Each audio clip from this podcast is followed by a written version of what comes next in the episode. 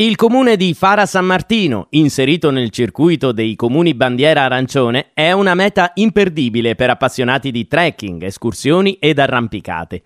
Costituisce infatti una porta d'ingresso per il Parco Nazionale della Maiella ed è situato proprio ai piedi della montagna, allo sbocco del vallone di Santo Spirito o Valle di Fara, uno dei canyon più lunghi d'Italia, con i suoi 14 chilometri.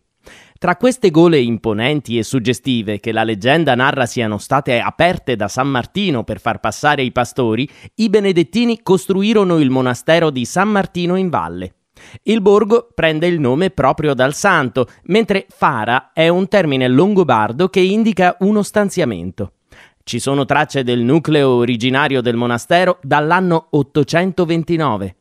I suoi resti sono una tappa da non mancare, ma è meglio portare l'attrezzatura idonea, scarpe da trekking con suola scolpita e caschetto di sicurezza.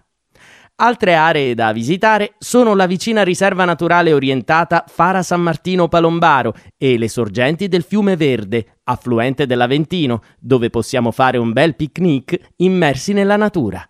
La presenza di queste acque incontaminate ha determinato la nascita dei pastifici De Cecco, Del Verde e Cocco, che hanno reso famoso il centro come città della pasta.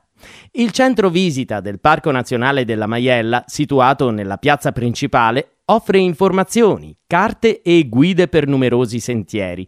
Propone escursioni nei centri storici e in montagna e noleggio di mountain bike.